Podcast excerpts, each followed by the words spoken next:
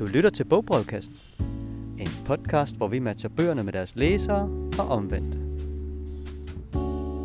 Hej og velkommen til Bogbrevkassen, som i øh, denne her udgave kommer til at søge lidt tilbage til et emne, vi har været lidt inde på før. Øhm, og jeg tænker på, dem der sidder sammen med mig i studiet nu, jeg hedder Mina, og er litteraturformidler på Stadsbiblioteket, og sammen i det her lille hyggelige podcast rum sidder jeg med Lise, jeg er også litteraturformidler og bibliotekar. Og Marie, jeg er også litteraturformidler og programredaktør. Og jeg ved, Marie, at du har været med til at lave et podcast tidligere, som er lidt inde på det her emne, som jeg løfter sløret for lige nu, som er det mytologiske stof. Det er nemlig rigtigt. Og der taler vi sådan romersk, græsk mytologi. Øh, det er det, vi mener, når vi siger mytologisk. Men jeg ved, I har lavet et podcast tidligere, før min tid. Vil du ikke lige sige lidt, hvad snakkede I om dengang? Jamen, der havde vi simpelthen fået et brev, der spurgte til, hvad for nogle øh, bøger trækker på noget mytologi, og gerne nogle nyere bøger. Øh, så der talte vi sådan relativt bredt om øh, mytologi. Der var også græsk-romersk, men vi kiggede også lidt på for eksempel kristen mytologi, og øh, havde, hvad hedder det, um, Jonas Rolsteds øh, Jesus øh, apokryfe genfortolkninger Okay. øh, i Organ Remain. Og, men altså, vi så også på, på mange af de sådan klassiske Antikke. antikke myter. Ja, Okay. Ja. Og grunden til, at vi nærmer os det her øh, emne igen, er simpelthen, fordi vi endnu en gang har modtaget et brev, som handler om øh, det mytologiske stof. Og der, vi kan jo også bare sige helt bredt, at der er jo en grund til, at vi bliver ved med at vende tilbage til det, for det bliver ved med at interessere os, og så altså også vores lyttere. Øhm, men jeg tænker på, Lise, du sidder med brevet foran dig. Har du ikke lyst til at læse det højt for os? Det vil jeg. Der står, Kære Lyngby Bibliotek, jeg har lige været på udstilling på Sofienholm og set udstillingen Metamorfoser, hvor de unge kunstnere lader sig inspirere af de gamle historier fra antikken. Medusa med slanger som hår, Dionysos den trofaste gud, en heduana, den fordrevne yber, yberpræstinde og Faidra, der som hævn for sine afviste tilnærmelser får slået målet for dem ihjel. Jeg bliver nysgerrig på de antikke historier og vil gerne læse mere, men jeg orker ikke at gå i gang med Odysseen og Li- Iliaden. Er tendensen med at lade sig inspirere af antikken, må også smittet af i litteraturen? Og kan Bogbrevkassen hjælpe mig med nogle romaner med spændende plots og seje karakterer, der er inspireret af oldtiden? Hilsen Tina. Sindssygt godt brev. mm-hmm. Og svaret er selvfølgelig rungende ja. helt klart. Ja til det hele. Ja. Ja. Også fordi der, også, altså, der er kun kommet mere, siden vi lavede det oprindelige Bogbrevkassen myte afsnit. Det er altså også, øh, der sker meget på den front, synes jeg lige nu i litteraturen. Så Vi kan lige afsløre, at det er myteafsnittet er nummer 9. Ja, ja, Ja, hvis man man vil skal øh, høre det som en øh, sådan double feature, Ja. så kan man øh, gå tilbage til det. Men jeg vil sige, det er ikke sådan, så det her det på en eller anden måde er, altså er, er i direkte forlængelse af det. Man kan også godt høre det her, uden at have hørt afsnit nummer 9. Men, øh, men ja, der, vi sidder jo her med nogle stakke af bøger, og mm, det er jo ret, øh, det er jo forholdsvis nyt, det vi sidder med. Mm. Øhm, så jeg tænkte på, altså nu lige i brevet står der jo, at øh, Tina ikke orker at gå tilbage og læse Iliaden og Ody- Odysseen, og der synes jeg bare med det samme, at jeg vil sige, jamen så har jeg en håndsrækning. Fordi jeg har taget Margaret Atwoods øh, Penelopiaden med, som er en genfortælling af Odysseen. Og den er væsentligt kortere. Altså hvis man har siddet med Odysseen i hånden, det er sådan en god, tung bog på plus 600 sider, hvis jeg husker rigtigt. Hvor øh, Margaret Atwood, hun fatter sig i korthed. Det er mere sådan noget 160 sider.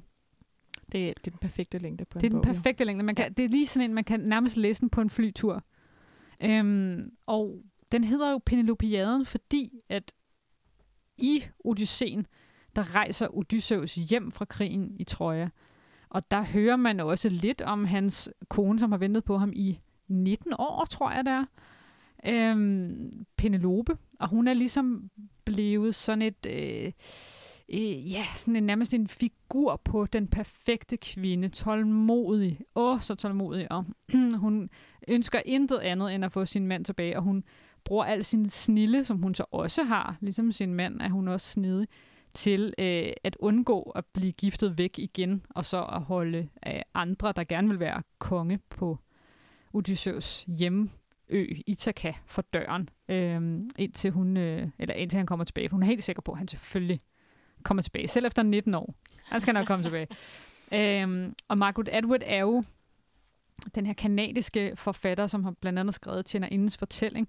Og hun er jo erklæret feminist, så selvfølgelig, når hun tager fat i sådan noget her mytologisk stof, så er det fra kvindens synspunkt. Og øh, jeg vil sige, at Penelope fremstår en lidt anden, som en lidt anden figur i Penelopiaden, fordi hun er godt nok tålmodig, men hun er også enormt bitter øh, og rasende.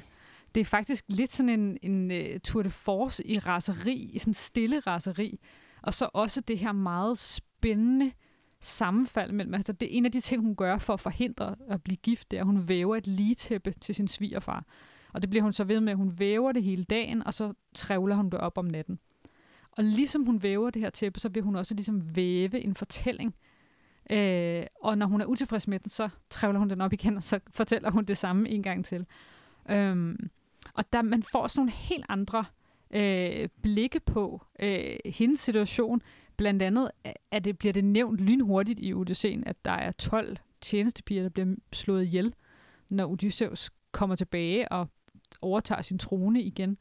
Øhm, de bliver slået ihjel, fordi de har været, øh, hvad skal man sige, øh, lidt for tæt på nogle af de her af Penelopes bejlere, der har, øh, der har øh, forsøgt at gifte sig, eller som gerne har ville gifte sig med Penelope. Øh, så tjenestepigerne har øh, været lidt for tæt på dem. Og det, øh, det skal de straffes for, synes Odysseus. Men det han ikke ved, det er, at de faktisk har både reddet ham og reddet Penelope. Og hele den for, øh, fortælling griber Margaret Atwood, for den er jo aldrig fortalt. Vi får bare øh, en, en, en historie i Odysseen, som er, at de her tjenestepiger, de var illoyale, de skal slås ihjel.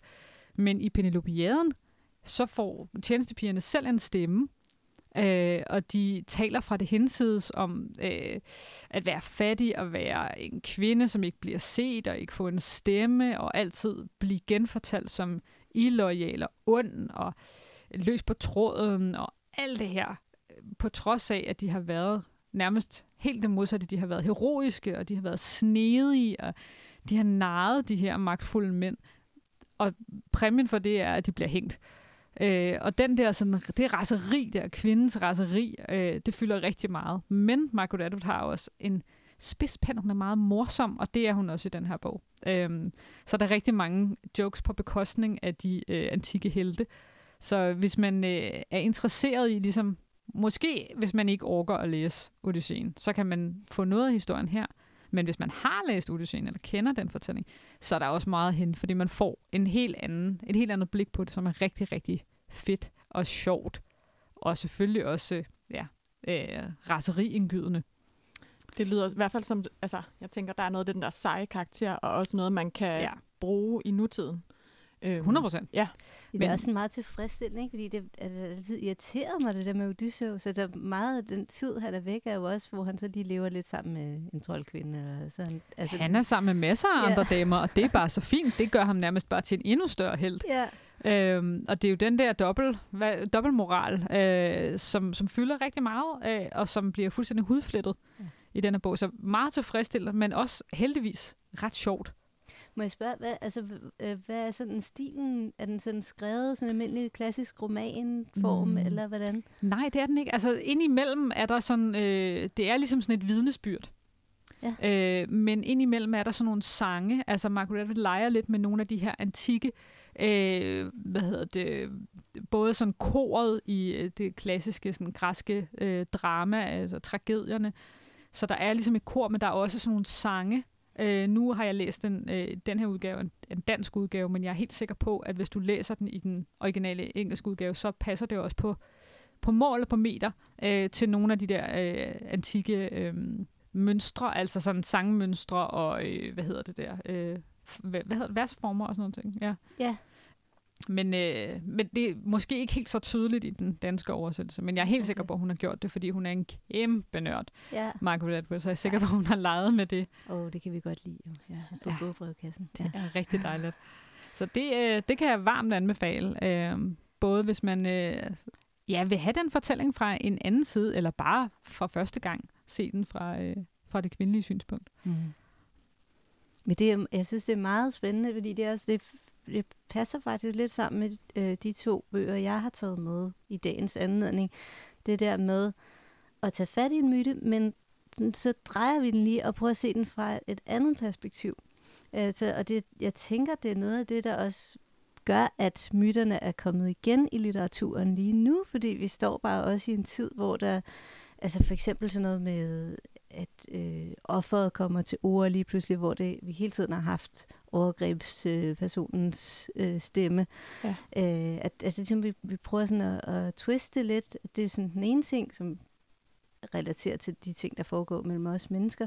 Men at der, jeg synes også, der er sådan meget sådan klima inde i de bøger, jeg har med i hvert fald her. Altså, der er sådan, det, det her med myterne er jo også altid noget, vi nok har brugt lidt til sådan at, at forstå vores eget forhold til naturen, og hvad er vi rundet af, og hvordan, mm. hvordan er det hele opstået. Og er ligesom om, jeg tænker, der er sådan lidt et behov for, at vi forstår det på ny, nu hvor vi står i en situation, hvor at vi er nødt til at gøre et eller andet radikalt anderledes for at, at redde øh, kloden. Ikke?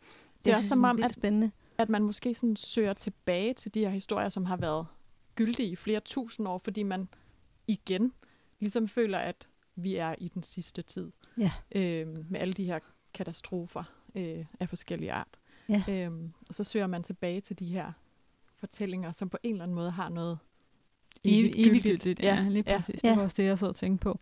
Men også det her med, at vi jo hver eneste gang, at der kommer sådan nogle store paradigmeskift, som ja, altså at man har anerkendt klimaforandringer for eksempel, om at de er menneskeskabte med, eller MeToo, eller sådan et eller andet, mm. som har været kæmpestor skift i, hvordan vi taler om en masse ting, og hvordan vi lever vores liv. Og, øh, at så får man lyst til at gribe tilbage til det mytologiske, fordi de er så grundlæggende for, hvad vi tænker, et menneske er. Mm.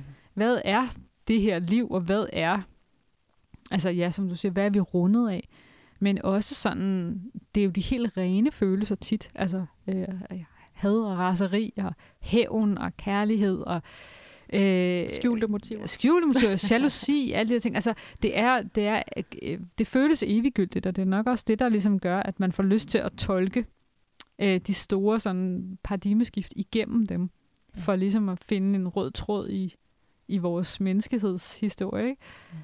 Den er så smuk, den du har øh, øverst i din stak, Ja, vil du kunne fortælle om den? Ja, ja det er Daphne-syndromet. Øh, og den er skrevet af Siri Ranva Hjelm Jacobsen. Og øh, den udkom her sidste år. Og jeg blev sådan, jeg var helt begejstret, da den skulle udkomme. Nu er det også, fordi jeg er altså rimelig meget sådan øh, uvid fangirl, må jeg sige. Jeg er meget glad for metamorfoserne. Hvor at, øh, som den nemlig bygger på en historie fra. Jeg har også taget metamorfoserne med i dag, bare fordi den, at jeg tænkte, den ligesom skulle ligge i rummet.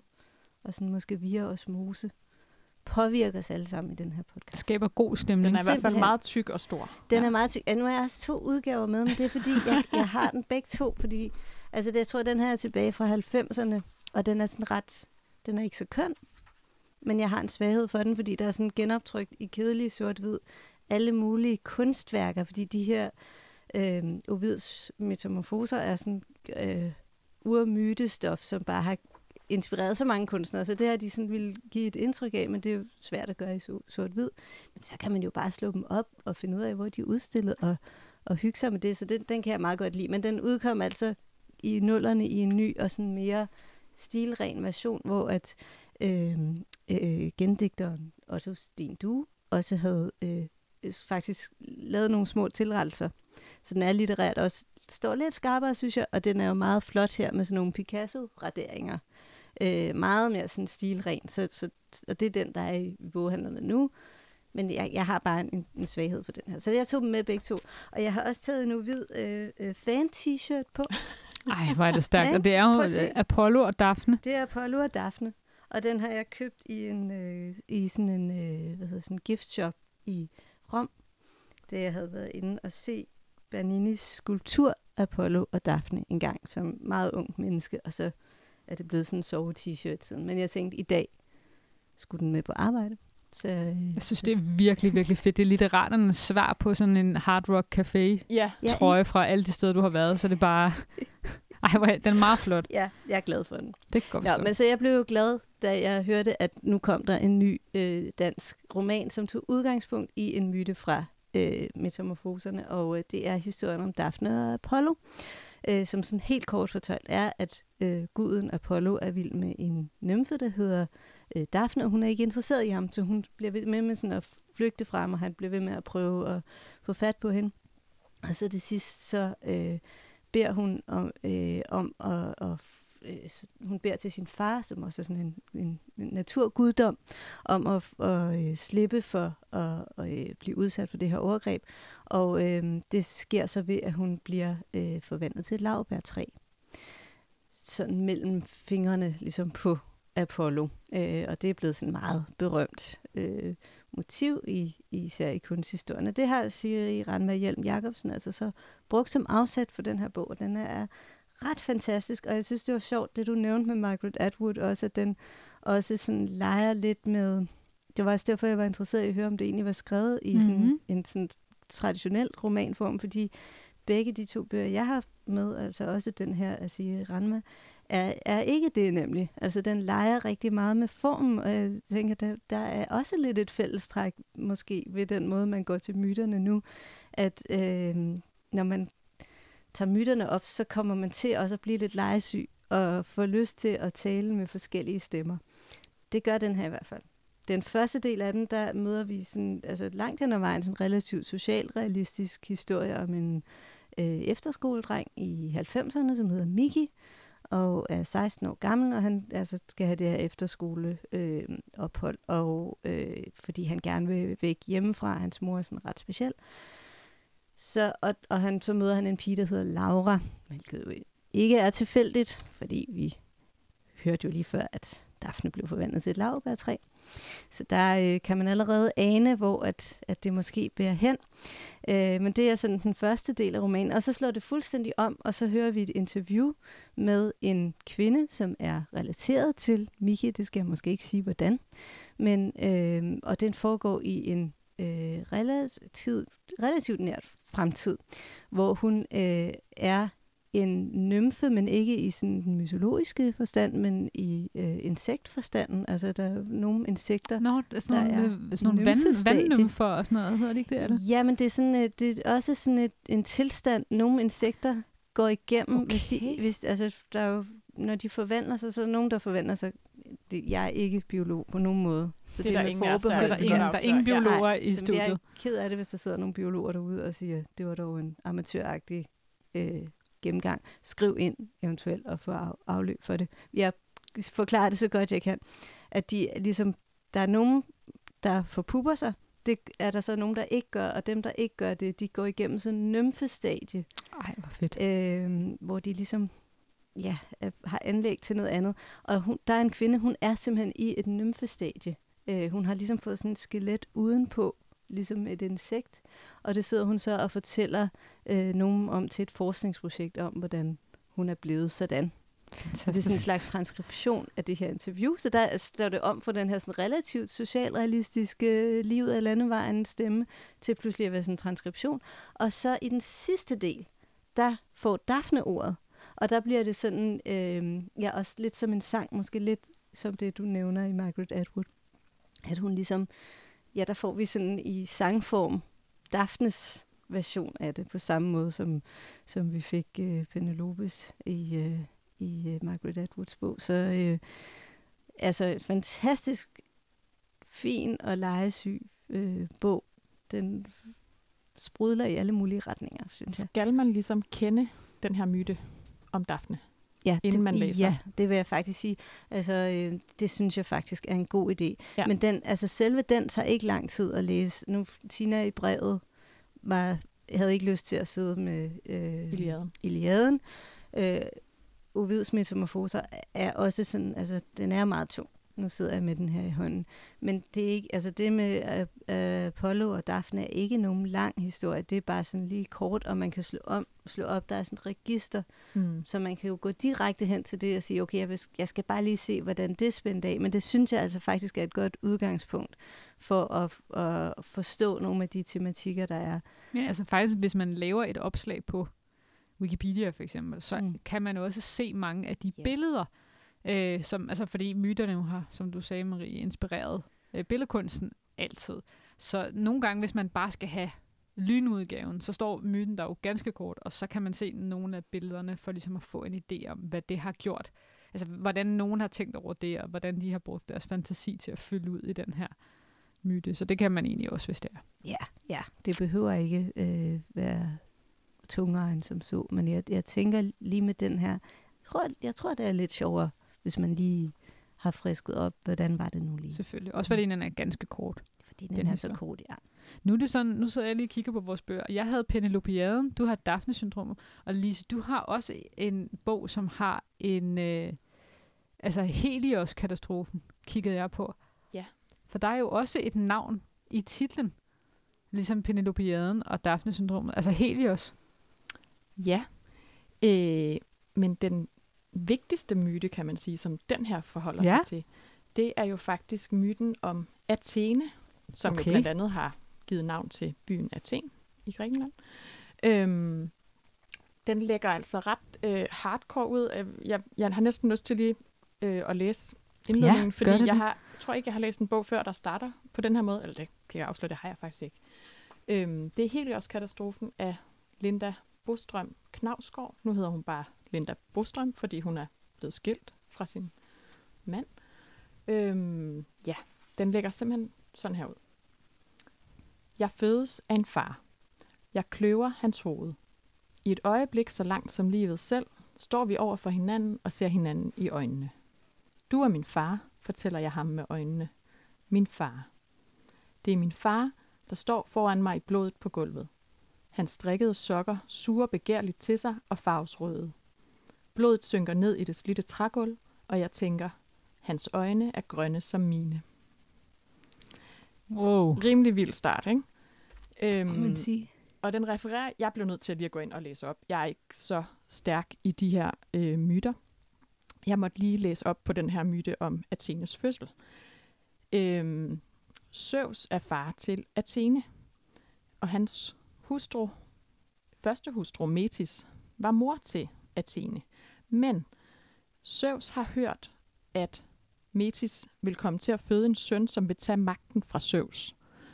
Øh, så derfor vælger han lige at sluge hende, mens hun er gravid med Athene. Og så vokser fosteret så videre inde i hans hoved. Øhm, og så er der en eller anden gud, der måtte kløve det med sin økse, og så springer Athene ud af hovedet i fuld rustning.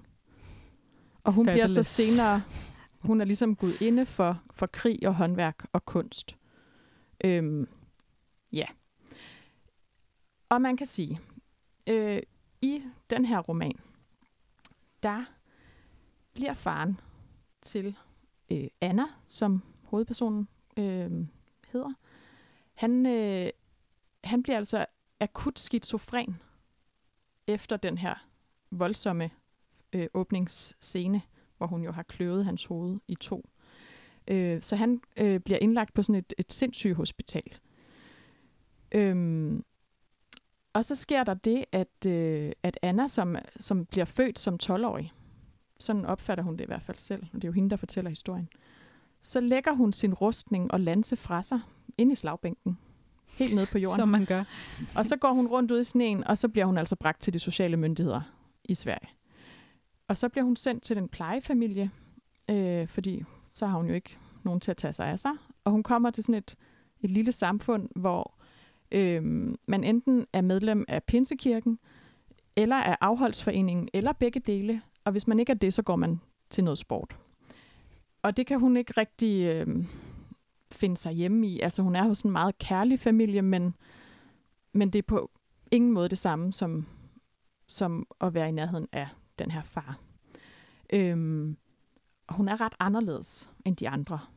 Og hendes, hun har to øh, brødre, eller stedbrødre er det jo så. Og sammen med præstens sønner, så tvinger de hende ligesom op på talerstolen i den her pinsekirke. Og så begynder hun at tale i tunger. Og, og så får hun ligesom sådan, så bliver hun ligesom stjernen i den her pinsekirke, fordi hun taler i tunger. Og der er sådan ret, øh, der er sådan en ret fed passage, som jeg også lige vil læse op, fordi det handler om det her med det syge over for det fantastiske. Ja, så hun siger, Hun tænker på sin far øh, her, og han hedder Konrad. Jeg slog skizofreni op i ordbogen. Svær psykisk lidelse med splittelse af sjælsfunktionerne. Jeg tænkte længe på stemmerne. På at min ukendte stemme var helt ny, til og med værdifuld, mens hans var syg og betød, at han måtte være låst inde på et hospital. Jeg tænkte på, at vores forskellige stemmer måske lignede hinanden. At forskellene måske ikke var så store, som det virkede i begyndelsen. Sådan en ret fin overvejelse her. Og øh, hun går altså og savner sin far så utrolig meget. Øh, så hun i romanens anden halvdel, der er hun indlagt på muligvis det selv samme hospital, som, som han er indlagt på, med en meget, meget svær depression. Øhm, ja, altså hun har sådan et helt særligt tæt bånd til faren. Man hører intet om en mor i bogen. Øh, og ja, der refererer det jo igen til den her myte. Øhm, og det er sådan et, et portræt af en, en pige med sådan et, et meget følsomt og skrøbeligt øh, sind. Øh, og fordi den er jo fortalt i den her jeg-form, så, så lever man så meget stærkt ind i hende. Øh, jeg synes også, den, det den kan, det er at beskrive, hvordan depression føles. Altså hun har sådan meget stærkt ønske om at dø. Hun skriver også om, hvordan øh, det her medicin, som de giver hende, de giver hende voldsomt meget medicin. øh, det ligesom gør, at hun slet ikke, at der bliver sådan helt tavst inde i hendes hoved, og tungen virker ikke. Øh, det er sådan ret voldsomt. Øhm, ja, og den, det, den, den balancerer også mellem noget sådan meget hverdagsligt, ligesom slagbænken, og så det her mm. mytestof, som gør den sådan lidt syret. Ja, sådan helt nærmest en fantastisk fortælling, ikke? Jo. Også øh, hendes fødsel på den der måde. Ja. Men man kan jo ikke lade være med at tænke, at der er sådan en at myten nærmest bliver brugt som sådan en eskapisme for noget endnu, altså noget endnu mere socialt realistisk på en eller anden måde. Og så er det så slemt, eller det er så, det kan man ikke tale om på en eller anden måde, så det antager sådan et mytologisk stof nærmest, ikke? Altså, jo, jeg, altså... altså jeg tænkte, det, med, det der med, at hun bliver født, tænker som 12-årig, der tænker ja. man jo, hvad ligger forud? Altså, ja, hvad har præcis. de oplevet hvad der, sammen? Og hvad der er sket ja. med moren. Ja, præcis. Altså, øhm, men men der er, hun har en utrolig kærlighed til faren. Øhm, og de er sådan forbundet, og de har grønne øjne, og det vender hun sådan tilbage til flere gange. Altså, jeg synes, det var sådan en, hvor jeg bare tænkte, okay, hvem kender jeg, der har læst den her bog? Jeg bliver nødt til at tale om den med nogen. Mm. Øhm, så jeg tænker, den er, den er sindssygt god, hvis man nu har en læseklub, for eksempel. Øh, fordi der er så meget at tage fat i og diskutere. Hvad er det? Helios-katastrofen, som titlen øh, antyder? Hvad, øh, er, er det, kan man sige det uden at spoile, eller...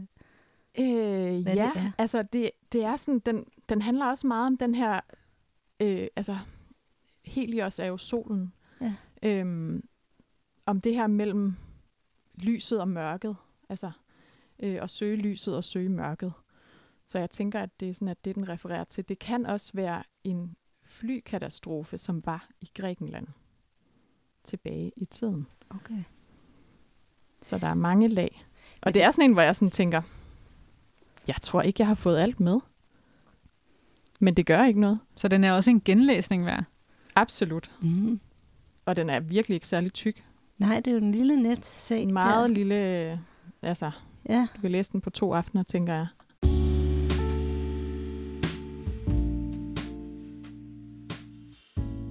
Men så den... jeg lige, Marie, at du tog øh, straks øh, noget ja. frem fra din bunke. Jamen, jeg blev helt begejstret, fordi at det her med ligesom at bruge mytestoffet på at skildre en sådan en psykisk sårbarhed, også som her med depression, altså et billede på depressionen i, i den her Søvs Athene-myte, der bliver brugt, det mindede mig faktisk om øh, Lea Marie Løbentin. Øh, ikke så meget faktisk den bog, jeg har taget med, som er hendes nyeste, der hedder Livet går over sine bredder, men øh, den der hedder Sæson. Som, den skal jeg ikke sige for meget om, for den talte vi faktisk også om i det oprindelige myteafsnit. Men der bliver det øh, meget, der bliver en bestemt myte om øh, frugtbarhedsgudinden Demeter og hendes datter øh, Proserpina øh, brugt til at sige noget om at, øh, at have en bipolar lidelse. Altså hvor man hele tiden svinger mellem den maniske fase og så den depressive fase. Ja. Øh, fordi at Proserpina er den her unge pige, ganske ung, bliver bortført. Øh, hun bor ellers sammen med sin mor og har det så godt. Bliver så bortført til dødsriget af øh, dødsguden Hades, eller Pluto, hvis det er den romerske udgave af ham. Og, øh, og, og så bliver Demeter så ulykkelig, så der ligesom indtræffer vintertilstand. Så de får lavet sådan en ja, sådan pendlerløsning. En 7-7. Præcis. Eller faktisk mere sådan 6 måneder hver, hver sted, ikke? Jo, præcis. At, øh, at de, Deleordning. de, deler, de deler hende. Ja. Ja. Det er lige præcis det, der sker. Og, og det betyder så, at den tid, hun ikke er hos sin mor, så er der så sådan vintertilstand. Så det er jo meget godt set, at man kunne bruge det til at skildre, hvordan, hvordan føles det, når man øh, sådan, måske sådan cirka halvdelen af tiden øh, er sådan helt, alt er sommerligt, og det går enormt stærkt, og så er den øh, anden halvdel, at man kan blive helt apatisk og, og ked af det. Så sådan meget, meget øh, sjov måde, hun brugte det på os, hvor det, altså, der var det jo mindet lidt om Athenes fødsel, fordi der handlede det om en pige, som hedder Frank, og øh, som føder en øh, græshoppe, der så hedder Persephone, men bare bliver kaldt Per, fordi det er nemmere ud af sit øre. Så der er sådan igen den der sådan lidt sjove mytologiske fødsel. Så det er jo enormt sjov øh, fortolkning af myten. Men hun går faktisk tilbage til Proserpina også i Livet går over sine bredder. Øh, og den har jeg nemlig især taget med på grund af Proserpina, fordi det synes jeg bare var helt vildt fedt at, øh, at give noget stemme til hende, også fordi hun har ligesom rigtig meget bare været billedet på øh, sådan et offer for et overgreb. Øh, og øh, jeg, jeg synes jo, der trængte til, trængte til at få lov at have en anden stemme, end bare at være den her stakkels, stakkels person. Og det, det får hun, altså hun, øh, altså ligesom Daphne-syndromet af Siri øh, Ranma her, så er Lea Marie Løbentins bog også sådan delt ind i forskellige faser, og det tager lang tid at, at udrede alt sammen, men en af dem er altså, et af sporene er, at Proserpina simpelthen har ordet. Og øh, det er enormt humoristisk og fint, og jeg skal lige se, om der var noget, jeg synes kunne være sjovt. At... Ja, det er faktisk det første, vi hører Proserpina sige. Hun siger, jeg har altid været forvandlet. Prøv ikke at modbevise det. Om mig kan man sige, at jeg aldrig mærker en årstid gå, for der hvor jeg er, der er alle årstiderne på én gang. Jeg er sådan en, folk, som folk kalder næsvis. Det skyldes, at jeg blev berømt allerede som barn. Altid skal det barnlige føres ind i min karakteristik.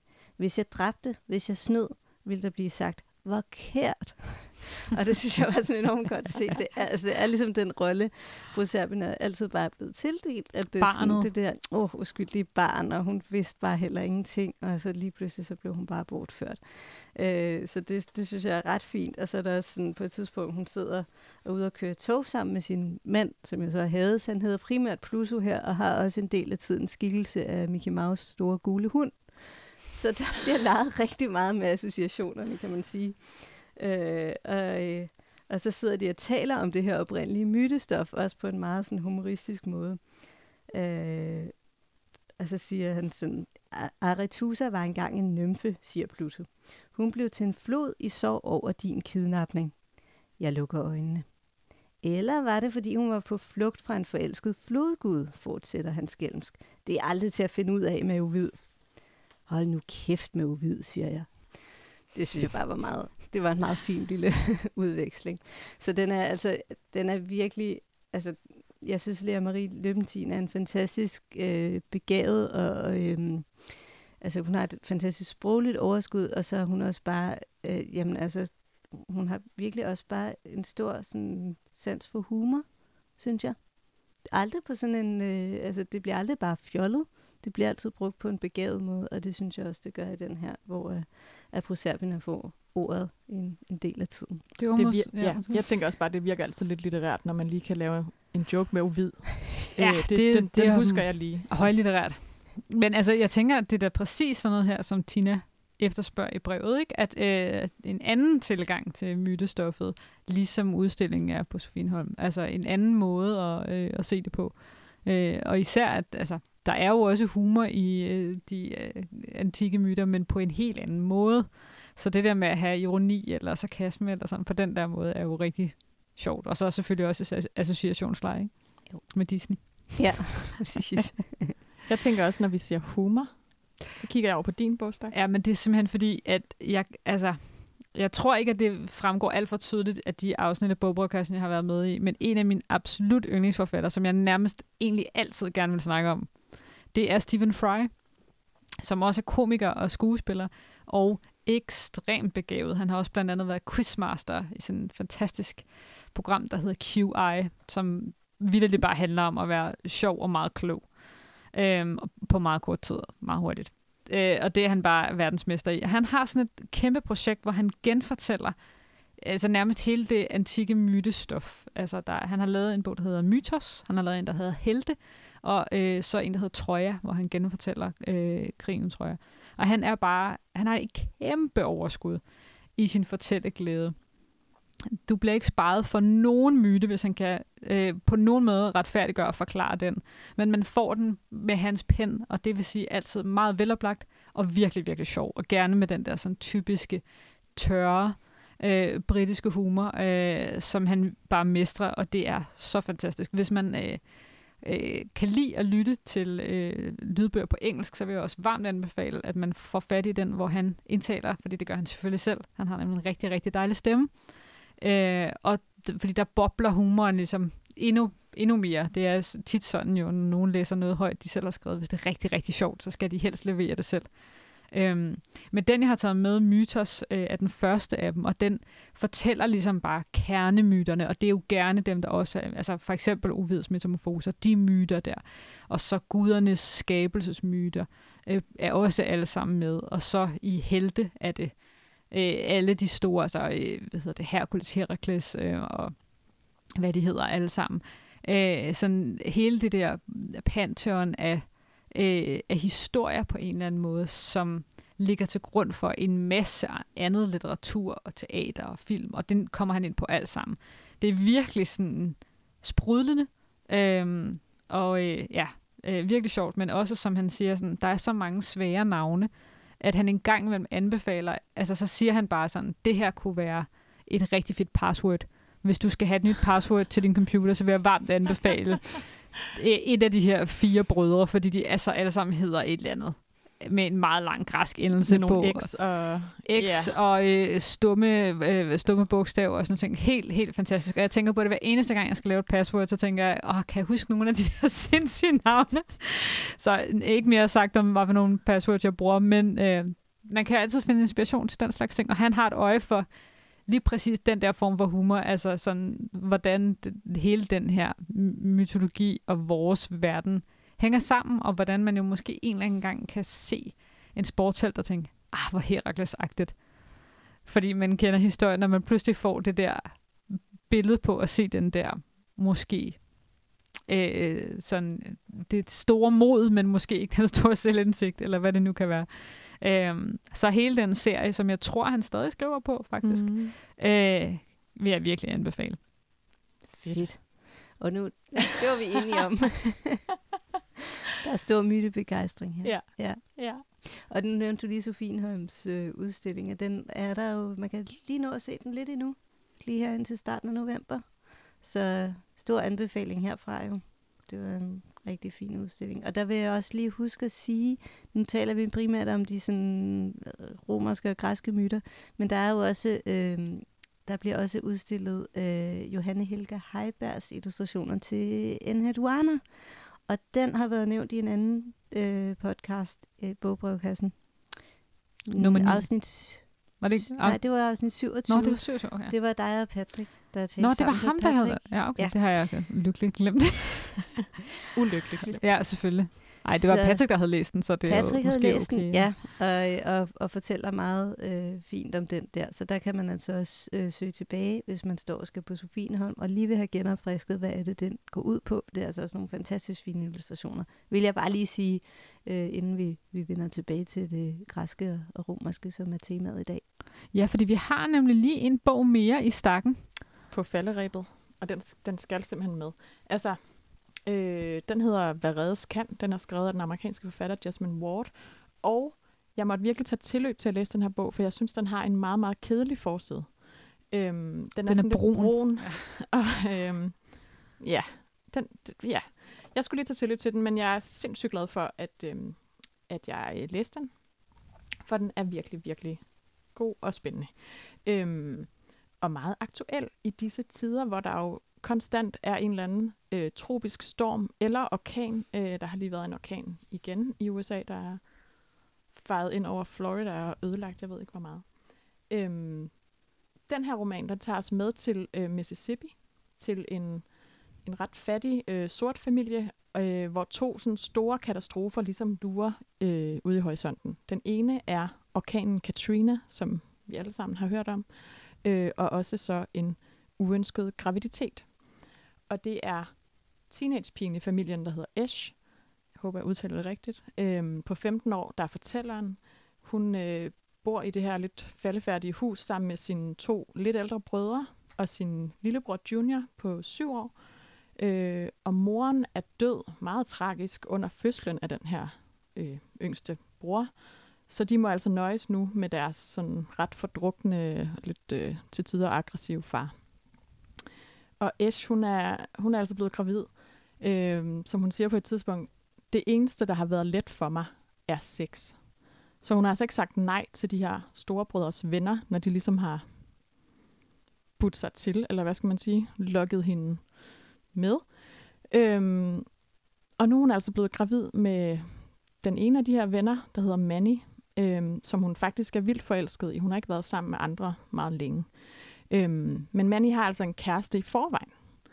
Øh, og hvad skal hun nu gøre? Hun læser øh, så om de her græske myter, øh, som hun ligesom sådan søger tilflugt, og også sådan indimellem spejler sig lidt i. Øh, hun står og tænker, da hun ser Manny på et tidspunkt, så tænker hun sådan, et kort øjeblik var jeg psyke, Eurodike eller Daphne, fordi de ligesom er, er elsket. Øhm, og det er sådan ret hjerteskærende, der hvor hun på et tidspunkt er sammen med ham her, Manny, fordi hun, hun vil bare ses, øh, og hun vil have, at han kysser hende, men når de har, hun, hun tænker ligesom sådan, at når de har sex, så kysser han kun hendes krop, og ikke hendes mund. Øhm, ja, så der er ikke så mange følelser i det fra hans side. Øhm, og, hvad hedder det, øhm, hun tænker også på et tidspunkt, at hun er ligesom Medea, som jo også er en meget klassisk skikkelse i de græske myter, fordi trods alle Medeas evner, bøjer Jason hende som et fyrtræ i stærk storm. Og Medea er altså blevet meget, meget forelsket i den her Jason, som har fået hende til at forråde sin familie, og senere forlader han hende og bliver gift med en anden kvinde. Og Medea ender så med at dræbe sine egne børn for at få hævn over Jason. Rimelig barsk mm. myte også. Mm. Og altså, man, jeg synes, det, det, var, det der var det, også var det gode ved den her, det er faktisk, at man ikke behøver at have kendskab til de her myter, fordi de gange, hvor Ash ligesom tænker på de her myter, som hun læser om, så får, så får hun lige sådan genfortalt dem i sine tanker, øh, og det kommer jo så læseren til gode. Så øh, ja, man behøver faktisk ikke at have læst myterne for at kunne forstå, hvad det er, de refererer til. Øhm, et andet ret vigtigt spor, igen apropos Medea, øh, det er det her moderskab. Altså fordi Edge står i år for at skulle finde ud af, skal hun være mor, skal hun ikke være mor. Øhm, og det bliver også spejlet i romanens ligesom tredje spor, som faktisk handler om en hvid pitbull, der hedder China, øh, som broren ejer. Øhm, og broren han elsker virkelig den her hund, China, og samtidig er hun sådan ligesom, øhm, hvad kan man sige, hans guldkalv, eller et, et meget konkret sådan, fremtidshåb, fordi han kan tjene kæmpe penge på sådan ulovlige hundekampe, øh, og også tjene penge på de valpe, som China hun får i starten af romanen. Øhm, og jeg er sådan en type, jeg er altså ret redselslagen for kamphunde, og jeg vil ikke tro, at jeg kunne blive så engageret i en pitbulls fødsel, øh, valpes overlevelse og også nogle hundekampe i skoven, men det blev jeg altså øh, i den her roman. Øhm, det er en roman, som både har et ret stærkt plot, fordi den foregår over 10 dage op til den her orkan Katrina. En far, der lurer sådan meget konkret ligesom rundt om hjørnet, og de skal også prøve at gøre huset klar. Og, øh, og samtidig så har den også nogle virkelig sådan nuancerede karakterer. Øhm, den slutter med det vildeste crescendo, som jo er den her orkan, og jeg vil selvfølgelig ikke afsløre, hvad der sker. Øh, og det fik mig til at tænke, at den faktisk er rigtig god til læsere af for eksempel øh, Vores Elskede øh, af Camilla Shamsi, som øh, også blev anbefalet i det her tidligere myteafsnit. Mm. Øhm, det er en mega barsk roman på mange måder, men der er også et, øh, et virkelig sådan fint øh, sammenhold øh, mellem de her søskende, så den er altså ikke øh, sådan fuldstændig øh, fri af håb. Wow, det var virkelig en fin anbefaling, Lise, synes jeg. Ja. Øhm, og den, øh, altså, den ser virkelig kedelig ud, synes jeg, når du holder bogen op, men øh, jeg kan mærke, at jeg efterhånden, som du har talt, er faktisk blevet mere vild med forsiden også. Så det kan være, at det har, det har virket. Altså, man forstår også forsiden. Ja, det gør man nemlig. Ja. Altså, den har sådan et, når du, da du sagde crescendo, så tænker jeg nemlig, at den har sådan en vivl ja. i det billede, der er på... Med et øh... foster indeni. Okay, det havde jeg ikke lige set. Nej, det men det ser man ikke, når man lige skimter den på hylden. Men altså, øh, nu har vi har siddet her og på en eller anden måde pustet liv i nogen, der puster liv i det græske mytestof. Altså, øh, jeg synes virkelig, at øh, der er nogle gode bud. Jeg tror, jeg tror faktisk ikke, jeg har læst... Jo, jeg har læst Helios katastrofer, men ellers har jeg ikke læst nogen af de andre bøger, der har været på bordet i dag. Øhm, men det kunne jeg virkelig godt tænke mig. Og det håber jeg også, at øh, Tina øh, får lyst til at læse. Øh, måske andre også. Og måske også nogle af jer andre, der kunne være interesseret. Øh, vi laver selvfølgelig en, en fin lille læseliste som er i show notes, som man kan læse øh, videre og finde ud af øh, øh, og reservere og så videre på bibliotekets hjemmeside. Men ellers så tror jeg bare, jeg vil sige, at øh, det var så myterne for nu. Men øh, vi tager gerne imod flere øh, mytespørgsmål, øh, så hvis der sidder nogen derude og tænker, ja ja, men hvad med det her mytestof? Endelig skriv til os, og så, øh, så ser vi, om der skal komme et tredje afsnit af myter. Og hvis man er ikke er, hvis man ligesom er færdig med myter, hvis man er fuldstændig færdig så laver med vi også gerne øh, bogbrevkassen om alle mulige andre emner. Lige præcis. Man skriver endelig bare. Også hvis du er biolog og gerne vil øh, fortælle os noget om nymfestadiet, så øh, modtager ja. vi også øh, den form for korrespondence. Det, Men, øh, det kunne jeg sikkert godt trænge til at, at blive klogere på i hvert fald. Så skriv endelig ind, dem der ved det. Øh, men med den opfordring, så siger vi bare tak for i dag, og tak fordi I lyttede med.